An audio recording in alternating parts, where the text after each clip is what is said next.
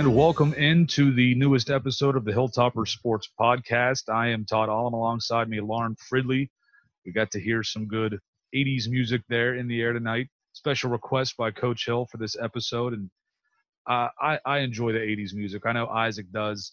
Uh, we get to go on some road trips a lot more than I do with you because of basketball season. But uh, are you an eighties music fan? What, what do you get into? Uh, there was a time where I was into, like, sixties and seventies music for a little bit. Um, uh, I'm into a lot of nineties music. That's a lot of the stuff that I, I listen to. I'm a big throwbacks person. I I mean, I guess the two thousands is considered throwbacks now, but like I, I mean, I, I listen to a lot of the newer stuff, but then I listen to a lot of the nineties, and the eighties was something that I don't know if I ever was able to get into. And I know that's what you guys are into, but um, I, I, I dabble in sixties, seventies, nineties music a lot. Well, what nineties stuff? Is it like nineties hip hop? I mean, it's nineties R and B, it's nineties hip hop, nineties pop. It just depends. It was like everything, I think. Um, I'm drawing a blank right now on who I used to listen to. A lot of like late nineties, early two thousands, uh, Destiny's Child. Uh, you still listen to the Macarena, aren't you? No, no, not at all. No, I, uh, the Macarena plays at any event that I'm at. I'm out. I, I can't. Really? You won't even dance to that? It's just, it's like, it's weird. Too overdone? There are better ones that I'll do at events, but uh, I don't know. I never got into the Macarena. I'm, I'm not going to lie. I had to live through that. the the craze of it. I was a kid. It was everywhere, and it was nonstop, and it got annoying very fast. It was one of those songs that, oh, I please, bet. please stop. I swear to God, it was on the radio for a year straight. Probably. At least. Those are the songs, like, if those songs play on the radio constantly, I'm not into it. I, I can't. I just think, like, It, it shouldn't, I mean, it is that way because they're popular and they're making money, but, like, it shouldn't be that way. I'm into music that's, like, unheard of by a lot of people, which is, I mean, I like that, but yeah. I get that. I know I know people like that as well. They like to find the people before they make it big, and then once they make it big, I'm oh, I've been person. listening to them for years. Yeah, that's me. I do that. Well, uh, commencement just happened at West Liberty this past weekend. Um, a lot of good people graduated. Unfortunately, it had to be a virtual commencement. I think I might be in the minority, but when I had graduated, I would have been just fine with a virtual commencement. I wouldn't have been upset by not walking or anything like that. Granted, I was a non-traditional uh, graduate, so I was a little bit older than everybody, so it didn't really mean as much, but uh, it's nice to see that everybody still got their time and got their their acknowledgement and all the things they need to uh, – they deserve to get their name said and to have people recognize them. Yeah, I, I thought the commencement was really well put together. Um, it made me really upset seeing all my, like, this is like the semester that all of my best friends are graduating, minus like maybe two people. Um, uh, yeah, it was it was really it was exciting to see everybody in their caps and gowns. Um, and I don't know, like it's so like this. semester was supposed to be like our last semester where we were able to see our friends and before they go off and they go and do big things, and like not being able to have that second half of the semester was so upsetting. But I was happy to see that the commencement, you know, brought it to a close. Like at that moment after I watched it, it felt like it was done, and that that's the whole point of it. I mean, like you're supposed to close the book of your college career. And I think the commencement did a really good job of doing that. I mean, it's not my commencement, but I felt that way. Yeah, and like I said, it was it was good to see all the kids get recognized, and you see some of the names um, that we've called games for uh, across various sports, and some friends that are in the broadcast program. Maybe not on the uh, the student crew that helps out with uh, Topper Station and Channel fourteen, but uh, they were around quite a bit. Uh, whether they were also student athletes where we broadcast some of their games, but then they were around in the broadcast program as well. We'd see them quite a bit, but uh, it's tough to see some of those names go go by and realize, hey, that's it, it might be the last time, at least me being an employee, that might might be the last time I get to see them or talk to them. Uh, so it's it's a little rough. I know, it is sad. Um, one name that comes to mind is Liv. Mm-hmm. Uh, I just, God, I'm so upset. I can't see her anymore. It's it's gonna be. It's like I didn't like get to say goodbye in the way that I wanted to, and I didn't get to do the things that we were supposed to do. Like we had made plans to like hang out, go on like a a, a dinner date of some sort after we were gonna get back from spring break, and then you know things just happened and we weren't able to do that. Uh, and now she's gonna be moving very soon. Uh, about a month away, she's moving to Indianapolis. So it's just like, you know, you're not going to be able to see her, and it's it's so upsetting. But um, that's the world we live in now. Well, with that though, world's technology, you can do this, and at the very least, you can still talk to her. And um, it is rough though, not getting that last, whether it's a meal or just hanging out for a night, whatever it is. Uh, that's always rough. Uh, try to. We talk about that uh, personal feelings and all those kind of things. What about as a student, uh, that second half of the semester from spring break on, all of the classes were online. You, you might have one or two a semester that's online, but now all of your classes were online from that point on. How difficult was that? Honestly, like I know the last time you and I did this podcast, I said it was very hard to stay motivated and to continue to do the work. And honestly, that stayed through the end of the semester, but there are things that you have to do for the class that are set in the syllabus from January on. And I really focused, you know, it's so hard when you're an R A and you're an ambassador and you have all these like admissions events taking place, and then you're on the student crew. Like there's just so many hours that I'm willing to put into my extracurriculars versus like my academics. Now it's like my academics are the most important thing that I have, but um, not having those extra things really helped me focus on my academics because I have nothing else to do. Um, I, I focused really hard on, you know, taking better notes and like uh, reading and making sure the lectures that I'm watching, I'm like taking in all the information because I want my grade to get higher, and there's incent. Incent- I don't know the word. I won't say it. Incentive. Incentive. That I said it right. I thought there was like an extra syllable in there. Uh, there's extra things that can go with it if you do well in the class. Like my political science class, if you got less than two absences, you completed all the forums, and then you uh, got an A in the class, you'd have to take the final. And I was like, I'm getting there. And we had like one more assignment to turn in. And I had an eighty-nine, but then that, that last assignment brought me up to an A, and I was like, thank God I did it. So it's things like that. I was able to stay more uh, on top of my schooling, and it helped me bring my grades up a bit, even though my grades are fine. It's just like they're able to stay steady. So at towards the end, like I really didn't have an issue with it, but uh, it was definitely stressful to say the least because I'm still a procrastinator at heart. So I was doing the assignments, you know, the night before it was due, like papers, and like here, I think I have the book. I had to read these two books were due Ooh. on the same day, but like this book was due at the beginning of the month, and then he moved it. So I had to read, you know, about that much worth. so uh, I, of course, waited till the last second to do it, but I did it, and I I got B's on it. I'm not complaining. There you go. And you don't have that professor anymore, do you? I do not, no. Well, there you go. I was going to say, don't let him know how much you procrastinated.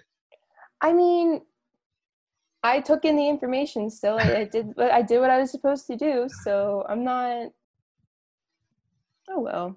How, how much did you miss or did you enjoy the break from being an ambassador and an R A and being on the student crew and all that stuff? I hated it. I, I miss it so much. I like, that's me. That's, you know, my academics is something, especially this semester, it's just a lot of gen ed. So it like, wasn't really like an impactful semester in terms of like my broadcasting or my writing or something. I, uh, I missed being in R A. I miss, you know, being able to see my staff every day. Um, I miss we were supposed to have black and gold days. We were supposed to meet prospective students, people who were coming to West Lib, and like maybe people that I've given tours to. And uh, being on the crew, we had acro still going on. There were so many things that we were supposed to do that just had it, that just stopped. Like we were supposed to do more tidbits on the athletes, and I was kind of excited to do it because that's something that I'm really excited about doing in my career.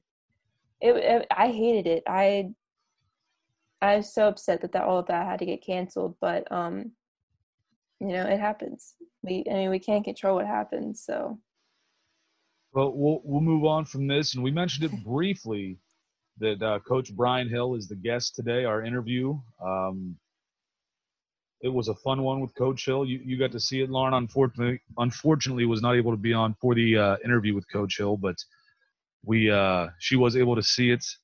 He's an easy guy to talk to. He's another guy. I swear, if uh, we could probably get him on for another three or four podcasts, and you wouldn't hear the same thing twice. It wouldn't be repetitive. Uh, nothing would be repeated at all. Absolutely not. He is such an amazing person to talk to. He's very easy, like you said, he's very easygoing, very easy person to talk to. Um, I definitely know that.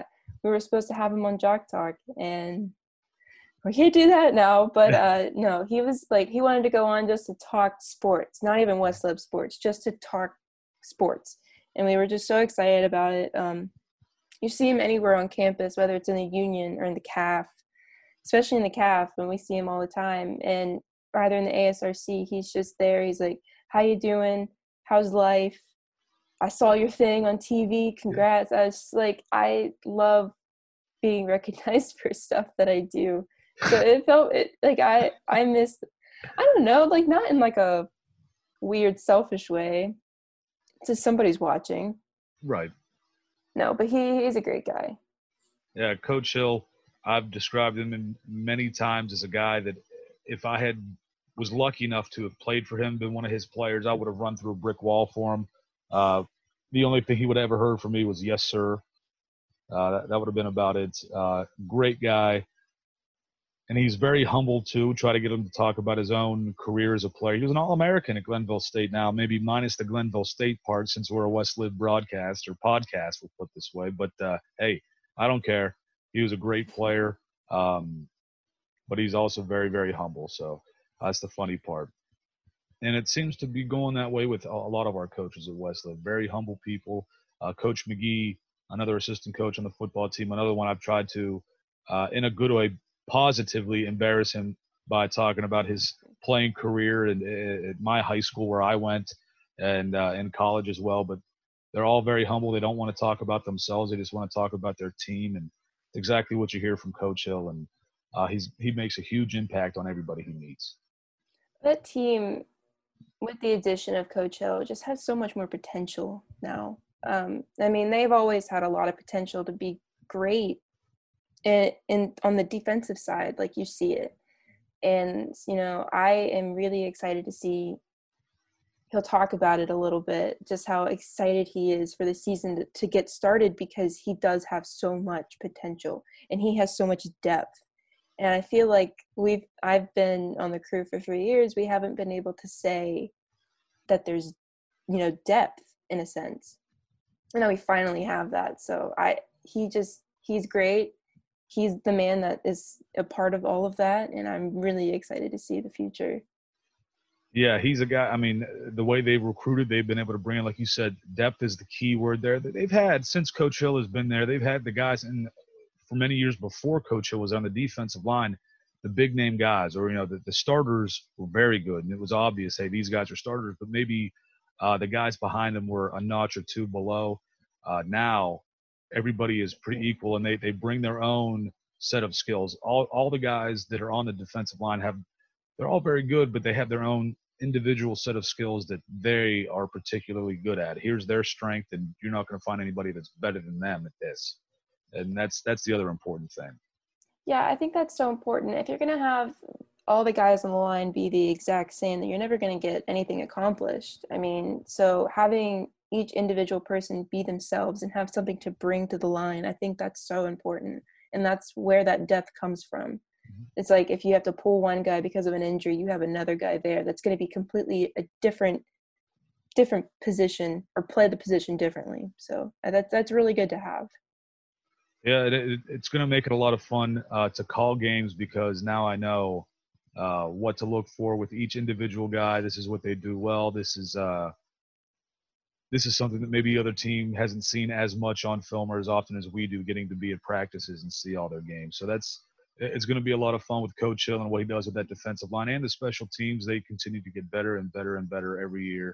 Uh, So with that said, we might as well just pitch it right to Coach Hill so you can hear him give you this information instead of us. He's got a little bit more knowledge on this.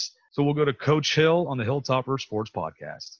And Topper Nation, we've got him, the uh, defensive line and special teams coach uh, at West Liberty for football. He is one of many coaches at West Liberty University. It makes me want to want to run through a brick wall every time I speak to him. Uh, Coach Brian Hill is here today. Coach, thank you so much for being here with us. Well, uh, thank you, Todd, for uh, taking your time out of your day to do this for us coaches and stuff. It means a lot to us going through this tough time and talking to you like this online. And like, like I told you before, we talked a little bit, this is a good for us young assistant coaches uh, to be able to work like this and meet with you and talk to each other like this. It's a good tool for us to see how we do in situ- situations like this. Well, it, it's been, I guess you could say for football, an exciting offseason uh, for most. It has not been all that exciting because uh, seasons were canceled and whatnot. Luckily for football, uh, so far, I've been able to miss uh, most of, of the repercussions and consequences of having to cancel things with COVID nineteen. Now, obviously, uh, some of the recruiting stuff uh, got messed up for football and other sports for everyone uh, because of things having to be canceled. But uh, some of the guys coming in this year defensively for the Toppers, whether they're incoming freshmen or uh, transfers coming in, there's a lot of bright stuff, a lot of bright things in the future for West Lib. Yeah, we're excited. I think uh, Coach Wallach and our staff, man, they did a great job. Uh, one thing about Coach Wallach people don't realize is you, he'll let you go out and recruit your kids, all right? And then he'll he'll have the final say-so. But if you go in his office and you close that door and say, Coach, I really like this kid, he'll he'll tell you, he'll say, give me the pros and cons right now. Why we need this kid? How can he help our program? And the first question he asked, let me see that transcript. Is this kid on course is going to help you graduate too? That's one big thing a lot of college coaches, I mean, in my I've been doing this for a long time. A lot of coaches don't even ask that question. They just want to know if the kid can help you win or lose. But what Coach Wallach does, he's in charge of all of our transfers. He makes sure they go through them, they check them. But we do, we get quite a few transfers here, and it's tough to bring in transfer kids that's only got one year left or two years left to get them to the bond and get them to go with their players and stuff. But I think as West Liberty on the Hilltop, we do a good job of bringing the right fit to our program. Well, you do that with players. We've seen it time and time again with coaches as well. You, this will be your third season on the Hilltop coming up, I believe. And yes, sir. I mean, like a glove, you, you fit in immediately, not just with the coaching staff and the players, but everybody at West Liberty. Uh, we all love Coach Hill. Uh, it's everything that he brings. It's not just coaching and game days or practices. It's how Coach Hill lives his life. It's every single day, every time you speak to him. It's a lot of fun to talk to him. Uh, and when you talk to some of now former players uh, that you've had at West Liberty, they'll all say the same exact things. One that really comes to mind just graduated or is going to graduate soon, I believe. Or did he just graduate on Saturday? Cody Ryan. Yes, he graduated in December. Okay. Yeah, so he, uh, yes. Yeah, he, Cody, he great, he's a great example, a great kid to come in. He was more, like he, he's one of those kids I learned a long time ago. You put him on the grease board, let him work with the kids and stuff, and let him be a leader that way. And one thing that helps me, that made me, makes it even better for me, he's already got a job, graduated in December, had a job in uh, January already, uh, working at Enterprise in Steubenville, Ohio. He's an assistant manager already.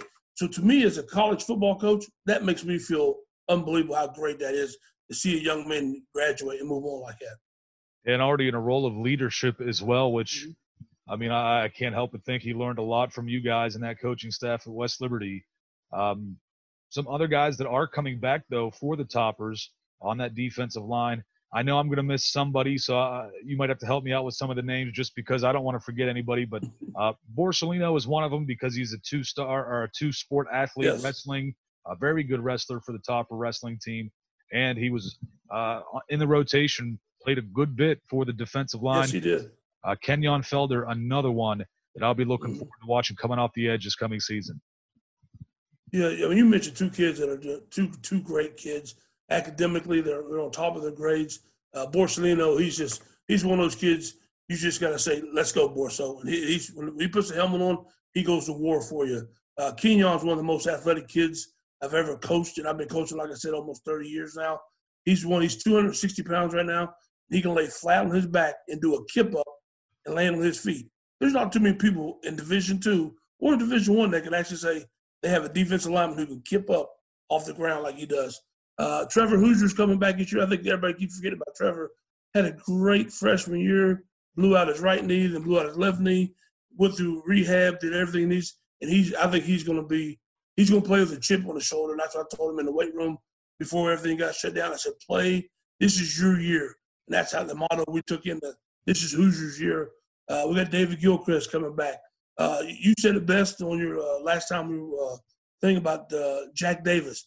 Jack Davis is one of those kids who went from safety to nickel to linebacker to your speed rush defensive end. If if they count all of Jack's sacks, I count the sacks, but I know when a quarterback scrambles around, they count as a run. Jack had at least eight or nine sacks last year that would have counted, but we count them as five, which is fine. But we finally got that twitchy defensive end guy that come off the edge for us. And then we got all those guys returning. And then we still got Mike Cullinane, who played a great deal last year. Great. He's one of the best freshmen I've ever coached in a long time. He came from a winning program, Martinsburg High School. They know how to win there. He brought that attitude with him here. He goes to work each and every day. Uh, Coach Wallach come to my office when he goes, "Coach Hill, you got to tell Cullinane slow down." And, and he's on the scout team. He goes, "We can't block him." He said, "He's unbelievable down there." I said, that's, that's how he is. And that's how he plays. Uh, so from a returning standpoint, I think our best group of kids, and this is me being me, being me, is our defensive line should be the leader of our football team this year. We've got – I've got eighteen kids. I'm eighteen deep right now, and I've never had that many kids. And then the freshman we got coming in, uh, we got a transfer. Uh, he's this sound with us, so I'm allowed to talk about him. Kid named Roderick Watson, six foot four, two hundred seventy-five pound defensive tackle, uh, transferred in from Northern Colorado. Uh, I think the, the sky's the limit for him. He's really going to step in and help us. And then a returner that we have that I've been moved around years and years and years is Brendan Nichols. I need to play him at one spot because he's so athletic and strong. He can help us wherever I put him. So we, we feel comfortable with our upfront guys coming in. And uh, so we're excited. And then we got the, the biggest one we got is Big Nate Green from West Virginia University. He is a man amongst boys out there. He's six foot five. He's two hundred seventy-five, two hundred eighty pounds. And he can move. And I'm like, he, he texted me the other day and said, "Coach, what do I need to do?" I was like, "Hey, you start jumping rope, do what you've been doing. I'll see you in August." you you got to love kids like that that you know immediately, hey, they're all in, they're bought in, and they're ready to go. The past few years for the Topper defense, when they talked about that unit, it was always the secondary because they had a, a lot of very them, good, yeah. talented players. And I, yeah. I agree with you, Coach. Uh, I, I think it could be the D-line being the big group uh, on that defense. But the fun part about this is I wouldn't mind seeing a competition between those groups on defense to make this an unbelievably difficult defense to play against, and I think that is the possible potential. Yeah, oh, one hundred percent. I think from a competition standpoint, at our level, when you went from first group to second group, there was a big drop-off. I don't think that's going to happen this year now. I think we're going to be balanced for three deep. Now, Coach Walleye, he wants me to play twelve guys. And I said, "Coach Walleye, you know what? In thirty years of coaching, I can actually sit there and say I can play, I trust – twelve guys that I can put on the football field right now that can help us win the Mountain East Conference Championship." That's how confident I feel their guys up front. And that's going to be a big test this coming season. Uh, we, we saw how Notre Dame likes to play. They're one of the top teams in the, in the conference. Ooh. They like to run the football. Same with Frostburg yeah, yeah. State. They came in uh, from D three now to D two, but they were a winning program before they moved up to D two, and they kind of proved it in the conference last year as well. They can run the football. They play good defense. Mm-hmm. It's an old-school brand, and And if that's what the, the, the big dogs of the conference are doing, you kind of have to play that style as well. We saw that for basketball. West Lib dominated for years, and then all of a sudden everybody else came around and started playing that style somewhat, and now it's very competitive. The Toppers are going to try to stop the run, and, Coach, I've got all the faith in the world in you to be able to do that. Yeah, it works out. Coach Monterosa and Coach McGee, they do a great job. Uh, we good job sitting down Monday through Thursday and Friday, game planning. Uh, I'm in charge of the run. Monty and, and Curtis, and Coach McGee does the passing. We get together, we sit down and say, okay, what works for us? What matchups can we win right now? And that's one good thing about this year coming in. We know up front that we can win some very good matchups. Heck, we never talk. Our, here, here, Coach Monterosa and I talk every day uh, via Scoop or Zoom. We can line up right now with a starting defense, and our kids know where to line up at to play our base defenses right now. A lot of schools can't say that right now. They never had spring ball. We didn't have spring ball. But our, we got so many returning kids. Our whole secondary, I know we lost a lot of them, but a lot of those kids played last year. Uh, Alex Withers and those kids like that. Uh, D. Juwan Jones. Our linebackers, Clay McDonald, Walter Peters, they all played last year. Woody, Woody Hughes, they all, I mean, all of them, they all played. So we're excited from that standpoint defensively that we could be pretty special up front. I already told Roger, I said, Coach, go out and score as many points you want. I said, hell, we'll hold him to a field goal. He started laughing. He goes, don't forget, I'm going to take you up on that. I, I would love nothing more than to see that. Um, on the special teams side of things, uh, you're also the special teams uh, coordinator. Yes, sir. Owen Rosance. Uh, we talk about him quite a bit uh, with you, but he has just continually gotten better. When he first came in as a freshman, he surprised me in a good way. Uh, just tremendous his first year, second year, even better. Um, right. How is he keeping things going during the off season? Good. I talked to him uh, last week. I, I try to stay in touch with my kids uh, during this tough time. Academically, he's done great. He's a he's a great student. Uh, he, he he's like, Coach, you surprised me. He goes, you called me and talked to me about academics before you talked to me about football. I said, football's going to be there. I said, but it ain't going to be there forever. I want to make sure you're doing well academically. And he has. He's done a great job. He goes to some kicking camps this summer. He will do the same thing this year. Uh, his biggest thing is is we love for him to be our field goal kicker and that kickoff guy. I, I don't like when he's back there punting because it messes up his rhythm and stuff. So we brought it. We brought a freshman punter in uh, from Clarksburg High School named Matt Curry. He did sign with us, so we feel pretty confident in him. And we got Reed Reeder back. Uh, and we also got uh, Mayfield back, who you guys said the best on your show one game against Congo when he hit that quarterback. He went.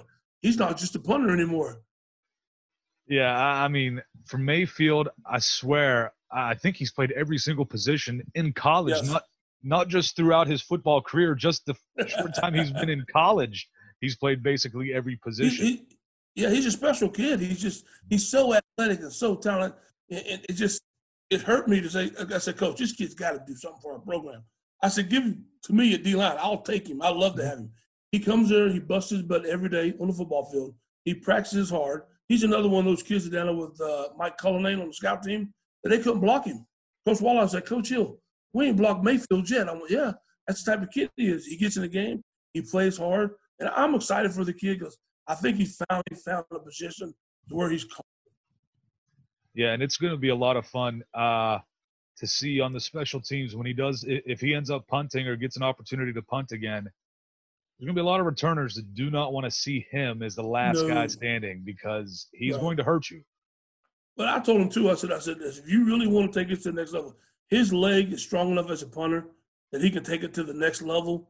Once he goes to a couple kicking camps, he's, probably, he's never been to a kicking camp. He he kicks. He just goes and kicks on his own. He just kicks. Wow. And once, yeah, once Coach Monterosa sits down with him and we walk him through, explain everything to him, how to drop the ball, see the ball with your eyes, follow it through the whole nine. He's got a live leg. It's unbelievable how strong his leg is. Between him and Jack Davis, they might have all of the special teams tackles uh, this coming oh, season. one hundred percent. We, we, I'm excited for those kids. And that's another thing. We got we got sixty-some kids returning.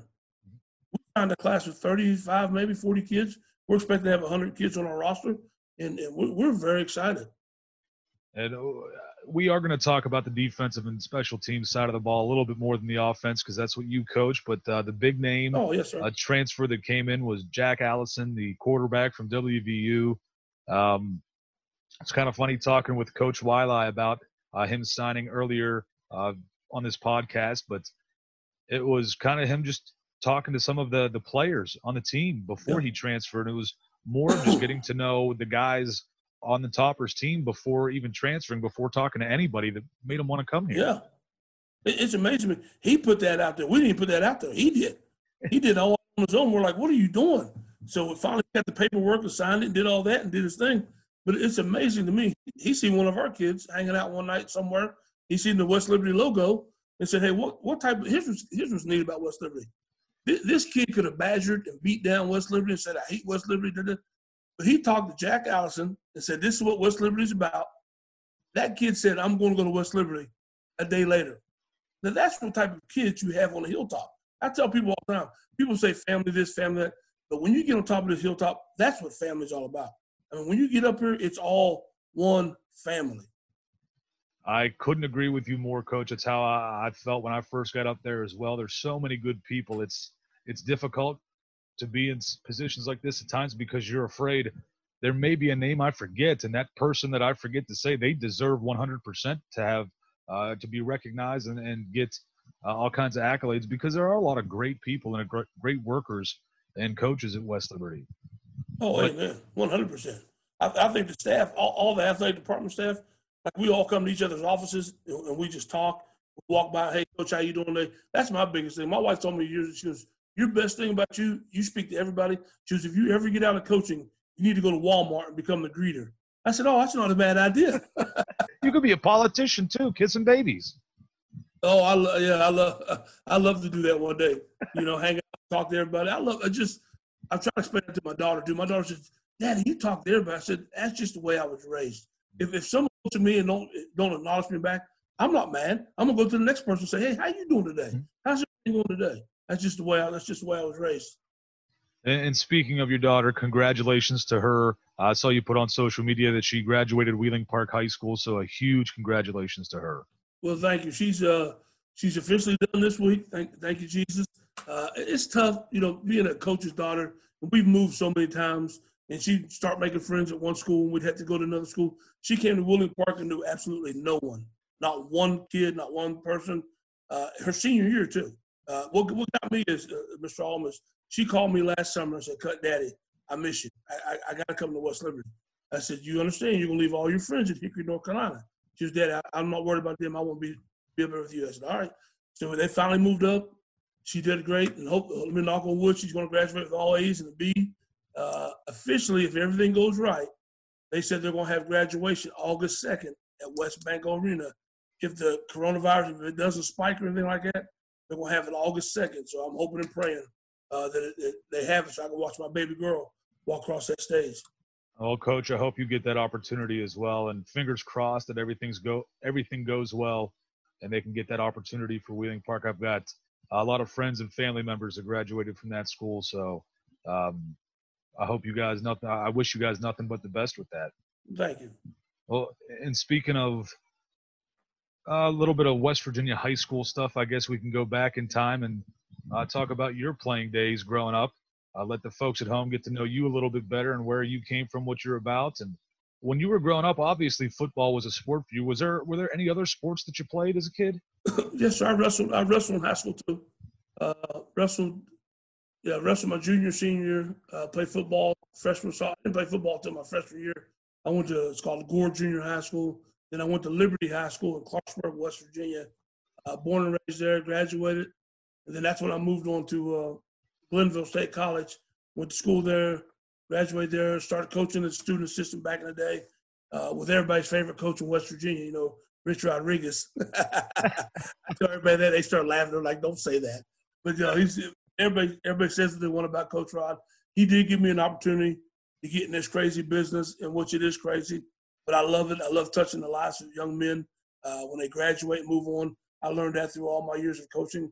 Uh, you know, I coached with Bill Stewart at V M I. Uh, he was a great. I mean, he's You talking about true? We had a staff meeting one morning. It's, it's a story about Bill Stewart. I, I know I got off subject here. He means so much to me in my coaching profession. We're having a staff meeting. We're going around talking about recruits and all this stuff like this. And I'm sitting in my chair. I'm twitching a little bit. The student says, "My nickname is Bubba." He goes, "Bubba, what's wrong with you?" I said, "I've been sleeping on the couch, dude." He goes, "What's wrong with you? Is it all right?" I said, "Ah." And then one of my other friends was like, "Coach Stewart, he don't have any furniture. He don't have a, a bedroom suit." He said, "Are you kidding me?" He calls his wife. We go to his house, go on the staff, and then we get up, go to his house. We pick up a bedroom suit for me. He can take it to my house, my apartment, and we put it together. This is doing it from nine o'clock in the morning to about eleven o'clock. That's what type of guy Bill Stewart was. He gave me his, his extra bedroom suit down the basement they didn't use. He called his wife. She was like, yes, Bubba needs to be sleeping on that bed and stuff like that. Gave me a dresser, every, you name it, it was all together. He gave me a whole suit. And it's just, it, that's the type of guy I like to become, because when he helps people like that, it helped me. And that's what I like doing to people, helping other people out too. That's a great story, Coach. And from all the stuff that I heard uh, at W V U when I was down there and Coach Stewart was down there, uh, that goes right with everything that I've ever heard about him. A great guy. And uh, I'll tell you, for everybody that knows you or that knew of, of Coach Stewart, you're, you're following in his footsteps uh, big time. And you're going down the right path, at least in my mind. Well, thank you. I appreciate it. I, I appreciate what you guys do. That uh, T V four team, I'm watching all the replays of the Concord game and stuff. I watched the uh, I watched graduation yesterday. It was awesome, man. You guys do a great job.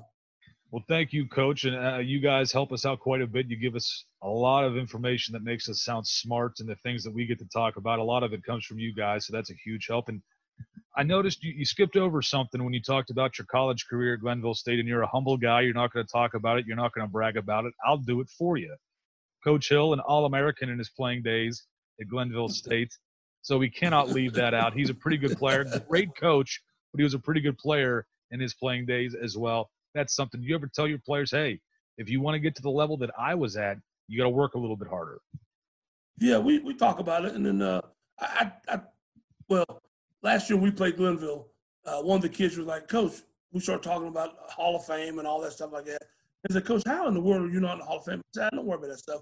But when Coach Keller was here, he would tell our kids, he said, listen, Coach Hill was the best nose guard ever in the mountain, and well, the W V I C when we when I played. And I was like, I don't say stuff like that, don't worry about it. And so Keller pulled my stats up one day and showed one of our kids. They're like, is this your career? And then Coach Keller was like, no, that was in one season. He went, there's no way. And I said, yeah, I said, that, that was me. They said, what position? I said, nose guard. He said, you did that at nose guard? And I said, yeah, I said, you know, I was okay. But it's just the, the, the thought of the kids seeing that, and then they really played hard at Glenville game. They play hard every game, but they know I really wanted that game, and they really went out. I mean, you know, like me and Keller, we still talk today. Keller's like, that's the first time in a long time they ever your team got their butt kicked like that. Uh, that's the one thing that I, I, I do enjoy, the fact that you went to Glenville State, but now uh, you're everybody at West Lib now is good friends with Coach Keller, now the head coach at Glenville State. Um, but it is fun to see that rivalry, and it's you can tell you all want to beat each other as badly as you possibly can, but at the same time, there's a huge amount of respect. Oh, yeah. He's uh, – Mike, Coach Keller's sharp. He's a good coach. Uh, had some bad luck down the road a couple schools before. Uh, but he's one of those guys. He's, he's like Coach Wallach. He's a people person. Uh, he lets his kids play. He lets you go out and recruit your kids. But when you bring them to the table, you better have your pros and cons lined up. And he'll tell you right there, okay, I do like this kid, but – or, hey, I don't like this kid, and tell me why I need to like this kid. So he's uh, – he, and he lets you coach. This day and age, there's a lot of college coaches that don't let their position coaches coach. They handle it for them. Coach Walleye and Coach Keller, they let you coach your position, and that's what I like about it. Like, like I've never one time had to walk in Coach Walleye's office and say, Coach, I need more time for special teams. He's had it mapped out already, how much time, everything. I've never had to ask him for any more time. That's how awesome it is. Well, I mean, you want to talk about uh, you getting the opportunity to coach with great coaches. Uh, they're going to say the same thing about you uh, getting the opportunity to, to coach alongside you. And honestly, uh, guys, we, we talked about Cody Ryan. If he ever wants to get into coaching at whatever level, I don't care if it's if he has kids one day and just coaching his kids as they grow up, at whatever level, you being there to help them out. And I talk about it enough to saying that I want to run through a brick wall just when I talk to you. These guys are around you all day, every day, and they get to see you and be coached by you. They get it more often than, than I do, and they, they understand and they get that uh, the influence that you put is going to have a huge impact on their life. Uh, excuse me, I appreciate that. And it's just it's, it's how you've been brought up. If people say you want to change the culture, you want to do this, it's just how you've been brought up. It's when I go, like, I don't try to beat my kids down twenty-four seven, football, football, football, football, because football is going to end. It is. It is what it is. I bring my kids, and we talk about life in general. We talk about mom. We talk about dad. We talk about grandma. We talk about – Kenyon Felder's the best example. I don't. I never talk football with Kenyon. I talk about his grandma, how's mom doing, how's aunt doing. He said, Coach, no one's ever done this before. I said, that's just the type of guy I am. I want to know about your family. It feels good to see his grandma after a football game come over and give me a big hug and say, Coach Hill, I want to thank you for taking care of my nephew or my grandson. That means so much to me. I said, thank you, Mom. I appreciate it. And when I call the parents Mom and stuff like that, that means a lot to me too. Well, I mean, I, I don't have kids, but I've got a feeling if I ever was good enough to play in college, which I was not, my parents would have loved to have had somebody uh, like you and this coaching staff that are there for the players. Uh, and it's really there looking out for the people, not just what can you do for me on the football field. It's looking out for them as people. How are you doing in class? How is just life in general? Amen. You're exactly right. Well, we, we talk about all the football stuff, and uh, I think we can now try to get into some more fun things, uh, I guess you could say. Uh, d- during all the, I guess it's not fun, the quarantine and everything that's going on, a uh, little bit of downtime for people having to stay home. Were there any specific shows or movies? What were you, what have you been watching to keep your uh, keep yourself occupied and not have too much cabin fever? I watched I watched the replay of the Concord game. I watched the Concord game, then I watched the Glenville game. No, I'm a I'm a big I'm a big Law and Order Special Victims Unit guy. I love it. I love Law and Order. And then the no-brainer is every Sunday night, nine o'clock. I don't move. I sit there and watch the Michael Jordan, The Last Dance. So I try to tell these young. I tell my daughter. I said, I said, Emma J, there's no one like him. You can't tell LeBron. I said the closest we've seen was Kobe. That was the closest I've seen. But Michael was Michael, and he's a whole different era. And then. Uh, So it's pretty neat to see that. Uh, my, my my biggest thing is spending more time with my daughter now. Like we get to watch shows together and stuff like that. It's pretty neat. She's a big wrestling fan, so of course I got to watch wrestling now. Uh, with no fans, fans it's kind of different, but you know it is what it is. But like, like I told you, I'm a big Law and Order guy, and I'm a big Michael Jordan fan. Uh, but I always tell everybody this: everybody says Michael Jordan is the GOAT. I'm not disagreeing, but I think Kareem Abdul-Jabbar is not far behind.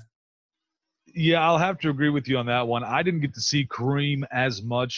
I was born in eighty-four, so my life kind of goes along with Michael Jordan's career. Um, right.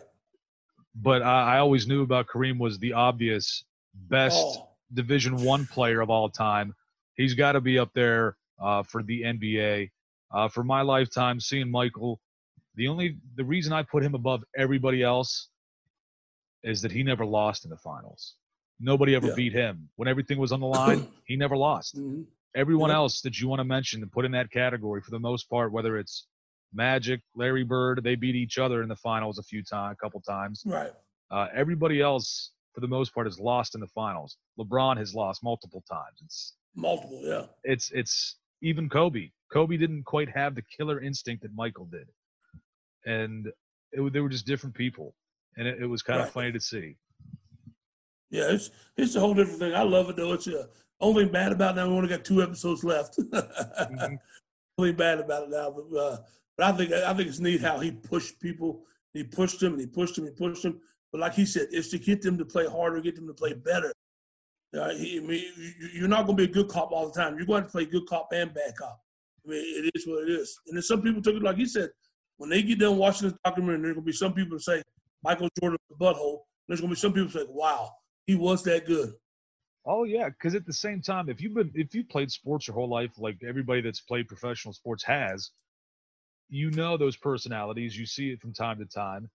But when you're a professional and you're getting paid that amount of money to play the game, and there's somebody that wants to win, and that's the whole point is to win. Yeah, mm-hmm. I mean, in the back of my mind, did I like it? Probably not. But at the same time, like they said on the episodes last night, um, we won because of it.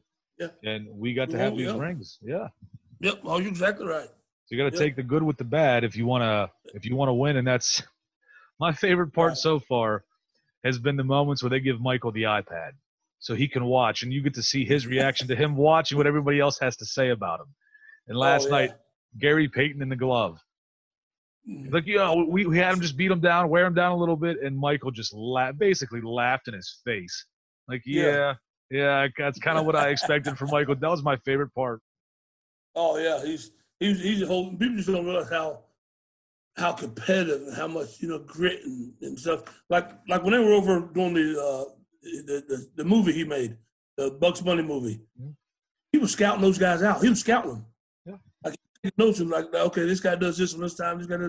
I was like, that's pretty smart. I said, he, he's counting them out, see exactly what their favorite moves are, stuff like that. What I thought was funny in the documentary was they didn't really mention that the guys that he brought in were in the movie Space Jam with him. They were they co-starred for a bit, but it's kind of funny. Like, okay, who was responsible for bringing those guys in? Did he get a hold of everybody, or was there somebody at the studio? Was it him saying, okay, I need to scout this guy, this guy, this guy, and this guy, so let's get them right in the movie? I want to see how all that stuff played out. That would be a, even yeah. more fun behind the scenes of Space Jam. And right. We're coming up on episode nine and ten of that documentary, and it feels like you wish there was another ten episodes. Um, I early on when this all began, I saw somebody tweet out that they didn't understand how, when it first started, they didn't understand how there were going to be ten episodes about one season. And then after the first two aired, how was there only ten episodes about this entire season? There needs to be at least twenty. There needs to be, exactly right. There needs to be at least twenty. That'd be awesome. And it, it's been really fun to see the progression of Michael Jordan from the college kid or the high school kid getting cut as a sophomore uh, nope. to growing three to four inches and becoming the man in high school, and then right away going to North Carolina, playing, not being Michael Jordan yet, but playing and getting time as a freshman. And then, boom, he became yep. Michael Jordan, the, he became- the advertiser, McDonald's, everything, and now then turned into I want to win. And how about well, that? I didn't know the, oh, go ahead. Yeah, I didn't know the I didn't know the, the thing about Adidas. I had no clue mm-hmm. about that. His mama made him get on that plane and go go do listen to Nike talk. I was like, oh my goodness, I did not know that. Could you imagine? West Liberty may not be a Nike affiliated school right now if it wasn't for Michael Jordan. Yeah, that's true. There may not be a Nike if it wasn't for Michael. Yeah, you're exactly right. And I, I also enjoyed how he went from trying to be the best player that he could be, best player in the game, to the best winner. And yes. in becoming the best winner, he became the best player as well. That's what I liked about it. Yep. He's uh, good, man. He was, he was, he was special. And he, obviously, a multi-sport player. I'm not going to say star. I mean, I'm sure he would have been at lower levels, but not in uh, professional sports. But he was, you know, could play. What do you think about those, the multi-sport athletes? Oh, I, I think it's a great idea for those kids doing that, especially kids coming up in our day and age. I, I tell them all the time, if you can play three, two or three sports in high school, do it. It's only going to make you better uh, down the road. Uh, makes you flexible, makes you bendable, makes you makes you compete, you know, things like that. I, I love when kids like – I love wrestlers, uh, and I like the football player wrestling. I like basketball. If they can get basketball, I like the track part of it too. Uh, but most big guys are it's just shot put and disc. But uh, I – I, if they can play basketball or baseball or another sport off of it, oh, I'm all for it. I think it's a great idea. I've talked to some other coaches about that topic as well. And one, Coach Cassie Seth for women's basketball, she really said something that stuck in my mind. If you've got these players that are really good athletes or, you know, the top player in one sport, but then they go play another sport and they're not the top athlete or not the top player, all of a sudden they have to change their mindset. Okay, yeah, I know I'm the top dog here, but over here I kind of I, I kind of have to take a back seat, and maybe that ego mm-hmm. drops down a little bit, and they have to work a little bit harder. And when they go to that sport that they're really good at already, they kind of take that attitude. Okay, I know I'm the best, but I still have to work hard. Right, you got you're exactly right. And I, you know, I thought I was loud. She might be louder than me when I hear her yelling on the sidelines. I love watching her coach. That's that's how coaches should be. Mm-hmm. Enthusiastic. Uh, you know, like I tell our kids on defense, three things you got to do on defense. You got to be able to run, you got to be able to hit, you get excited. So if she does, watching her coach, she's – she's. I love watching her coach. I was like, that's how you're supposed to do it right there. And after the game, you see her putting her arm around those girls and walk off the court talking to them and stuff. That's what it's all about right there. That's what coaching – to me, that's what coaching is all about. Oh, yeah. I, I love the intensity. I've told her that. I, I she's one of the many other coaches that I would run through a brick wall for. Uh, it, it's a lot of fun. We used to make jokes about having to build something right on the edge of the table there, so when she's yelling, it doesn't go right into the microphone. But anymore, if you watch a West Liberty women's basketball game, it's kind of that's what you're gonna get, and I don't right. care. I, it doesn't bother me. I I love it when she gets all yes. fired up. That gets our team going. Yep. Um, you're exactly right. We'll get back to a, a little bit more about you. We got a little bit of time left here. Uh, who yes, was sir. your who was your favorite? Did you have a favorite athlete or a favorite team or both growing up? Well, I was, uh, of course, you know, I was a Steelers fan because being from Clarksburg, West Virginia, uh, the Steelers. But my favorite football player, people think I'm crazy, I used to love watching Barry Sanders play. I love when watch, what he did with no offensive line. Oh, was amazing to me. And he was short, squatty body, you know, could run. Uh, I don't know if it's because him and I went to college at the same time, uh, or he was a year older than me, I think, or something like that. But we were we were pretty close in age wise. Just watching Barry Sanders, to me, I think he's just one of the best of all time. I mean, I know Emmitt Smith has these records for all the most yards and stuff, but from an electrifying standpoint, oh my goodness! I mean, Emmitt Smith had the best, one of the best offensive lines in the country. But Barry Sanders, oh my goodness! Oh. Put put Barry Sanders with the Cowboys in that offensive line and see what Barry does. Oh, you you I, mean, I, I love. Say it again. You, me, and Coach Danny Irwin for wrestling, we all agree on the Barry Sanders. We love Barry Sanders. Oh man, you he he was just special. And then my other favorite I watched was Lawrence Taylor. I I think he's just oh he was he was when he you talk about speed coming off the edge. He can go from speed to power. Uh, he can play the run. He can play the pass. And, you know, he's just one of those guys. Now, he, he reminds me of Michael Jordan. When he stepped in him on that white line, it was over. I mean, it was like, it's me and you. I'm going to kick your butt for sixty minutes, and then I'm going to get the heck out of here. And that's just that was the attitude he took. He absolutely did. L T was one of my favorites, too, watching. I was pretty young watching him play, uh, but he was – It was always it was Tecmo Bowl, Super Tecmo Bowl, the little video games that we had back in the day. It was always L T. You had to be L T. It had to be L T. That's right. Uh, you know, we also talked a little bit about shows we're watching and things like that right now. With everything being quarantined, we've seen it a little bit on T V since there are no live sports. If there was one game, if it was a Super Bowl or even series, if it's a, a final series, a World Series, N B A, N H L, anything like that. What would you want to watch if they were re-airing it today? I like to go back and watch the old uh, Lakers back in the day. Uh, in the, the eighties Lakers, eighty, I think three or eighty-four in that range, eighty-five. Uh, back they were they were unbelievable uh, with that team: Kareem, Magic, uh, Michael Cooper, uh, Kurt Rambis, Showtime Lakers. The the true Showtime Lakers. What I try to tell everybody, the Showtime Lakers can play, but they're But everybody went to the, the Golden State Warriors and all that stuff. Like, oh. they, had, they had James Worthy too, right? Yes, James Worthy. That's right. I mean, they were they were stacked. Kurt Rambis, Kareem Abdul-Jabbar, Byron Scott was the two guard, Magic was the point guard. Was was A C Green there, or was that? Yep, A C Green. Yep, yeah. Sir. Yeah, yep, you're right. I, they had a ton of people. I mean, it was unbelievable yes, the talent they had. Yep. That's a, that's when it was really fun watching the Celtics and Lakers. Right. I, I know it was kind of fun when it was Kobe and and, and Garnett and all them and, and, right. and Boston, but it wasn't the same as it was back in the eighties. No, no, that's a whole different. That's what I tried to tell everybody. I said people they would make their own rules up to take the best player out of the game. I mean, Detroit Detroit did the best. I mean, listen, we got Michael Jordan rules here. He's not making. He's not letting. Pat Riley even said it. Do not let that man dunk. If he comes down the lane, put him on the ground, and it. It is what it was. And Mike, like Michael said, that offseason he lifted weights. He gained about ten, fifteen pounds of muscle. And he went back the next year, and then he got his revenge. Could you imagine if they played like that today? Could you imagine if LeBron or oh. even Kevin Durant, if Kevin Durant, oh, he's going to be crying the whole time, I feel like. Yes. The, the, or uh, James Harden, he'd be worse with him, James Harden. Although oh. I feel like Russell Westbrook might have been able to play back in those days. I think Russell could, yes, sir. I can give you that one. I like Russ. Yeah, I, I think he'd have fit in with the bad boys in Boston, or not in yes. Boston, in Detroit. Or in Detroit. If he'd have played against Isaiah, oh, that might have been a fun matchup to watch, him versus Isaiah. Yeah. Oh, yeah. Yeah, that's what a lot of people, a lot of people, you know, they're still down the dumps. Not a lot. It's, and Michael said it best. He did not have nothing to do with Isaiah not making the Olympics, but he didn't put a good word in for her. I say yeah. either. yeah, and I don't think a whole lot of other people would have at all no. either. So yeah, I, right.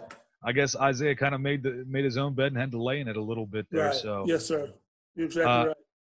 Byproduct of being a bad boy, but hey, John Sally knew how to do it. I like John Sally. He yep. got on everybody's championship team. Yeah, you're right. You're exactly right. I forgot about that. John Sally's right.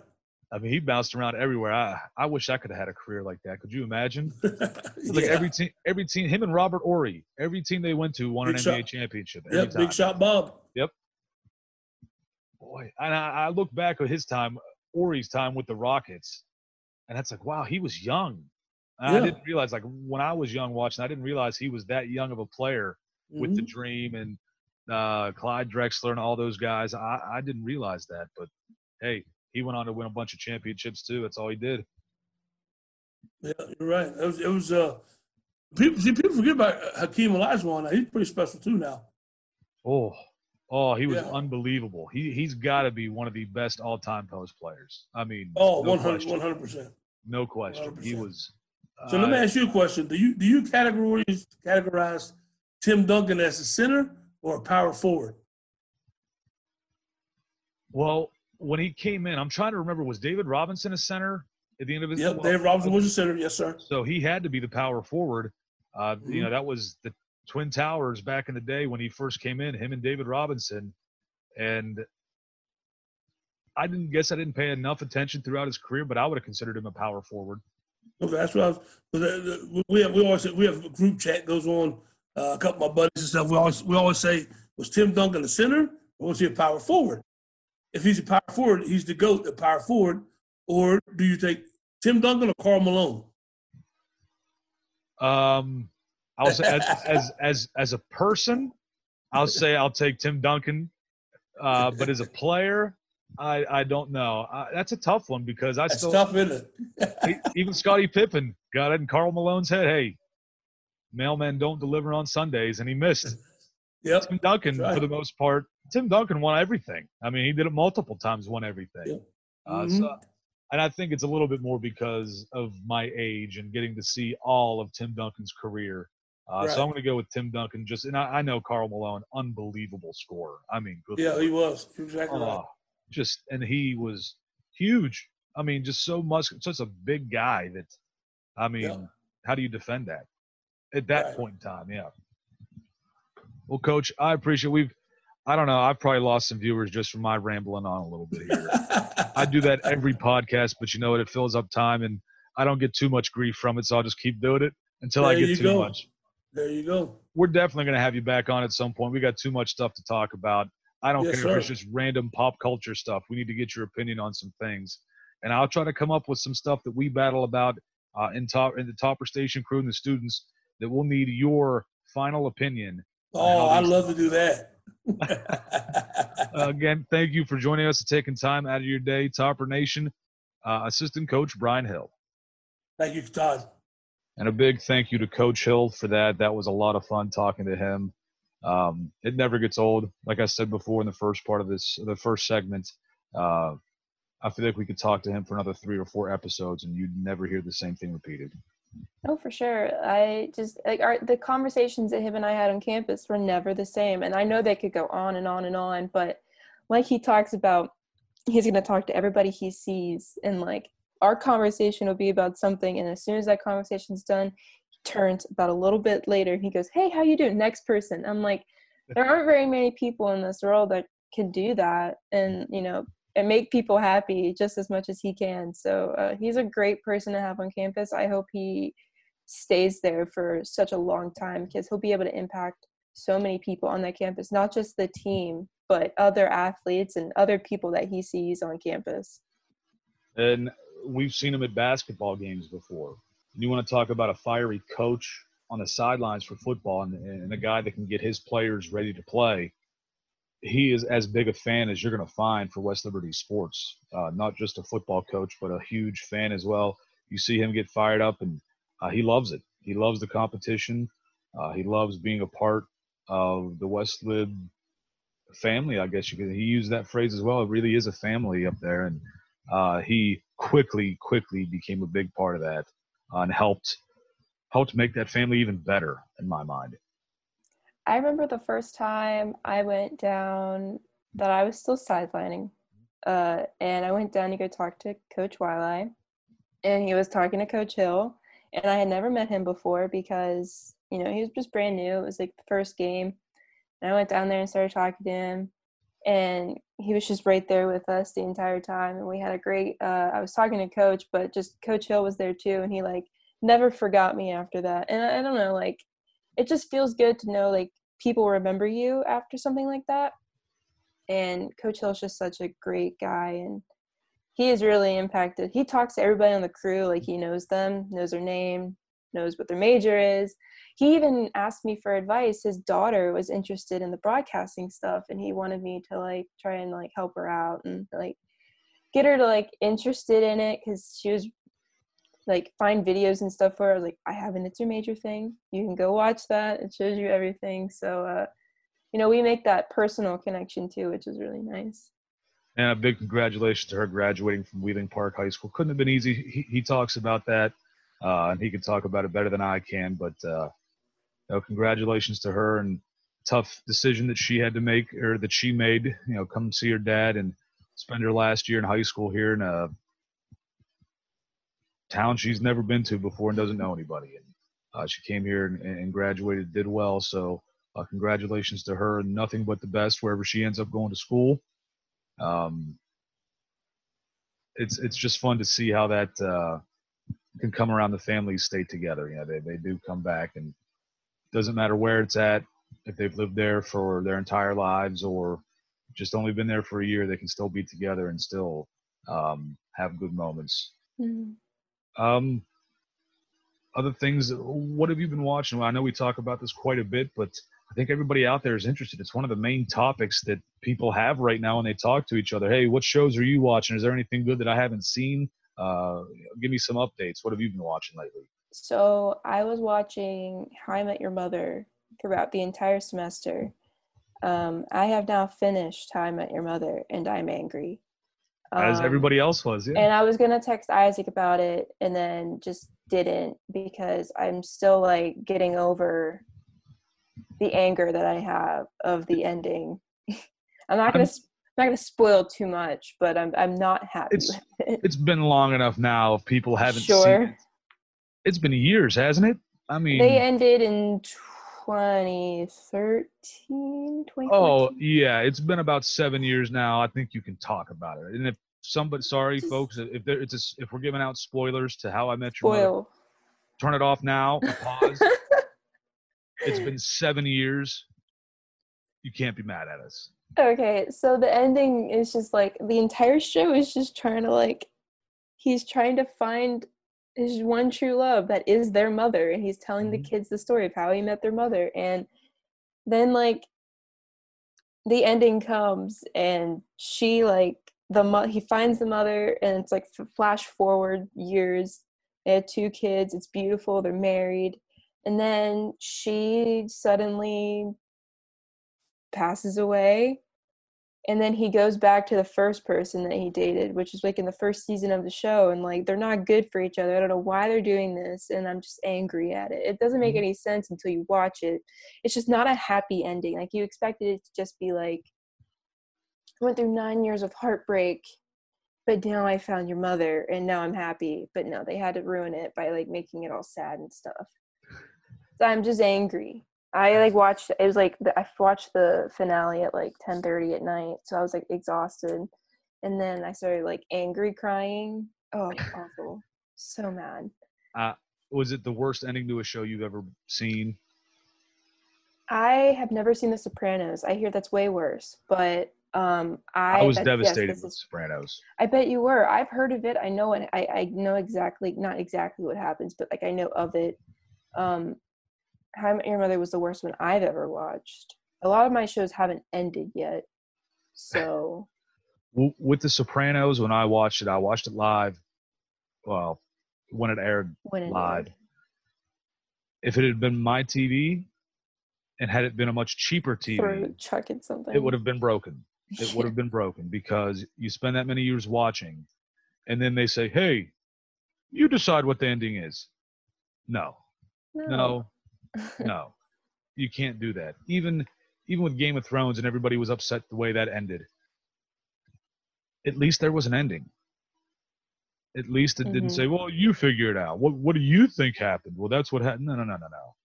We don't watch these shows for us to – this isn't one of those books where you decide which path you take. Well, we're not doing that. No. So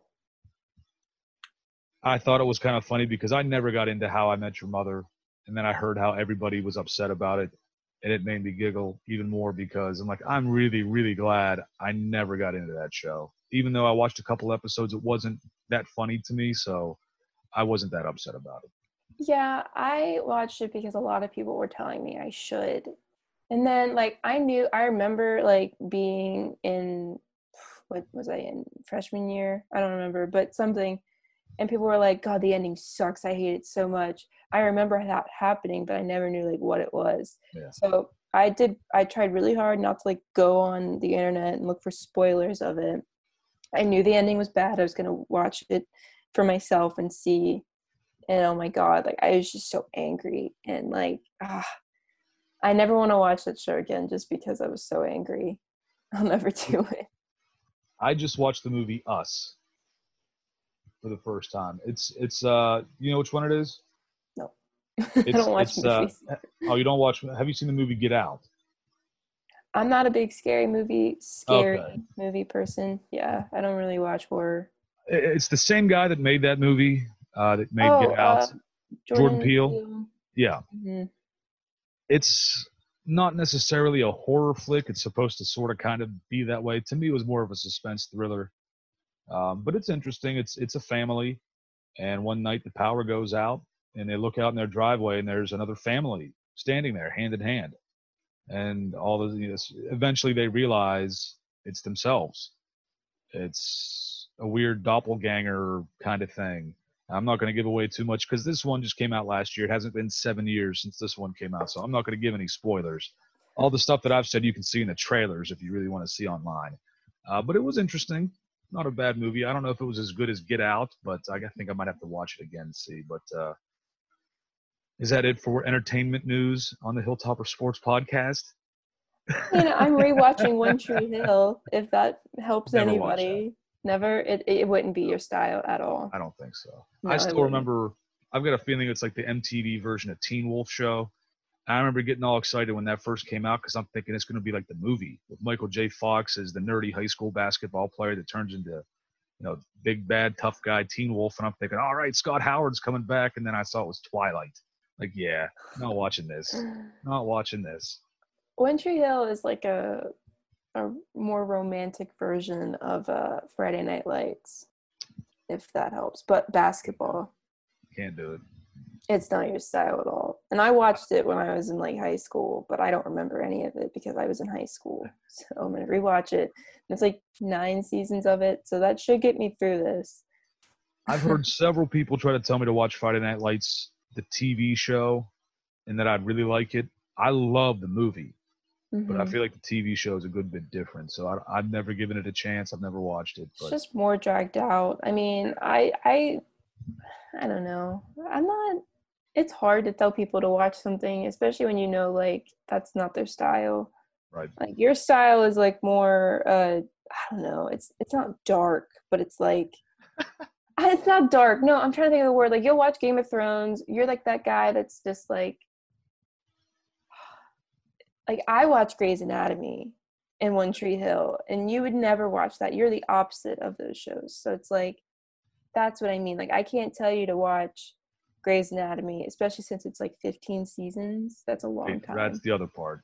We don't have time to watch that. Now, if it field. was Family Guy or one of those animated shows Guy. and it's fifteen, ser- fifteen seasons, I'm still watching it. Mm-hmm. But it's funny. It's comedy. Comedy's different. Comedy is different. I just, the when I'm like switching. How I Met Your Mother was a comedy. Now One Tree Hill is kind of like a drama. Might go to a comedy after that. So we'll uh, see. I'm trying. My to brother would. My brother would tell you to watch the O C. The O C. Yeah. I don't know. Me either. Well, we we talked about commencement. Uh, we talked about saying goodbye to some people and. You've got one semester left at West Lib. So this, this past semester was your first semester of senior year, and you've got one left. And uh, hopefully we can still keep some sports going, and hopefully you'll be allowed on campus to be able to work some of these things. So we'll just have to wait and see how it goes. But, um, you know, you see across the country, some states are opening things up for professional sports, and they'll be ready to go in the next couple of days, it looks like. And then there are other states that are closing or, or canceling fall sports for college athletics uh, for some schools. And it's just weird to see it doesn't seem like there's a whole lot of continuity going on with everybody. It doesn't. And every state is different, but you have to realize there are border states right next to you. So, like, there's California schools that are closing in-person classes in the fall.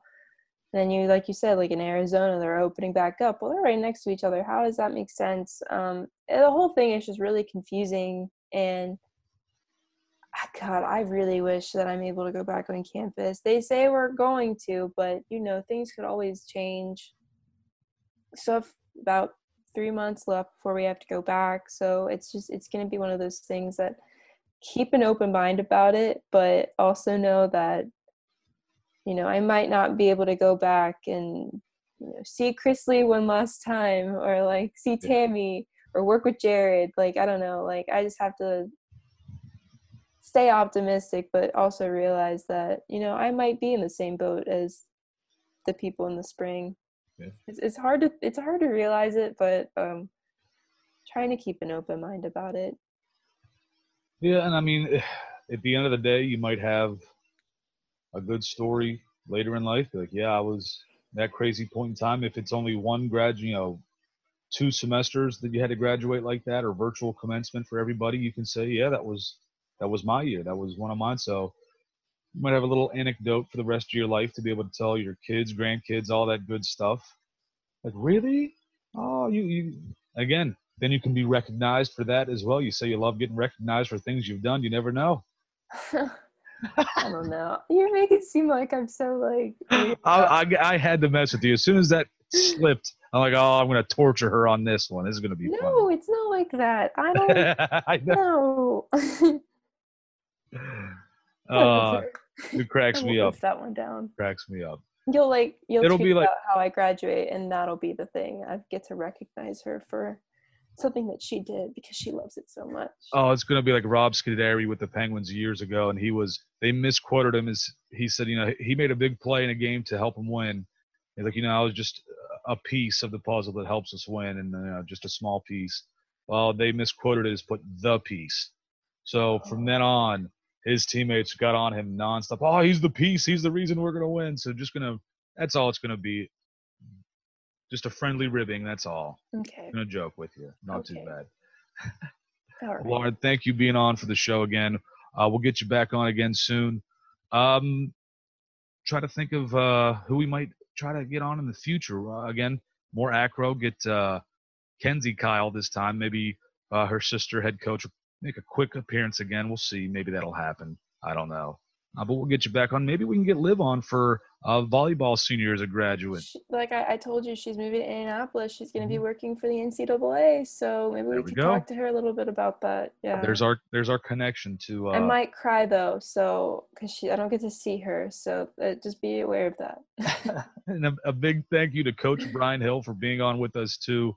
Uh, we'll have to get him back on the podcast at some point and maybe even see him a little bit more. We we do the um, scoop with Coach Coop and running with the Toppers for, for basketball. Maybe get something going with Coach Hill. Uh, we still have the coaches show with Roger Wiley. Maybe get something for, for Coach Hill, like a little weekly or twice a week or once a week kind of deal, and see what we can get going on with him. I think he'd be great with that. Oh, he'd be so excited. It would, he would be so excited. That would be so funny. Well, again, Lauren, thank you so much for being on. Topper Nation, thank you for watching, and we'll see you next time on the Hilltopper Sports Podcast.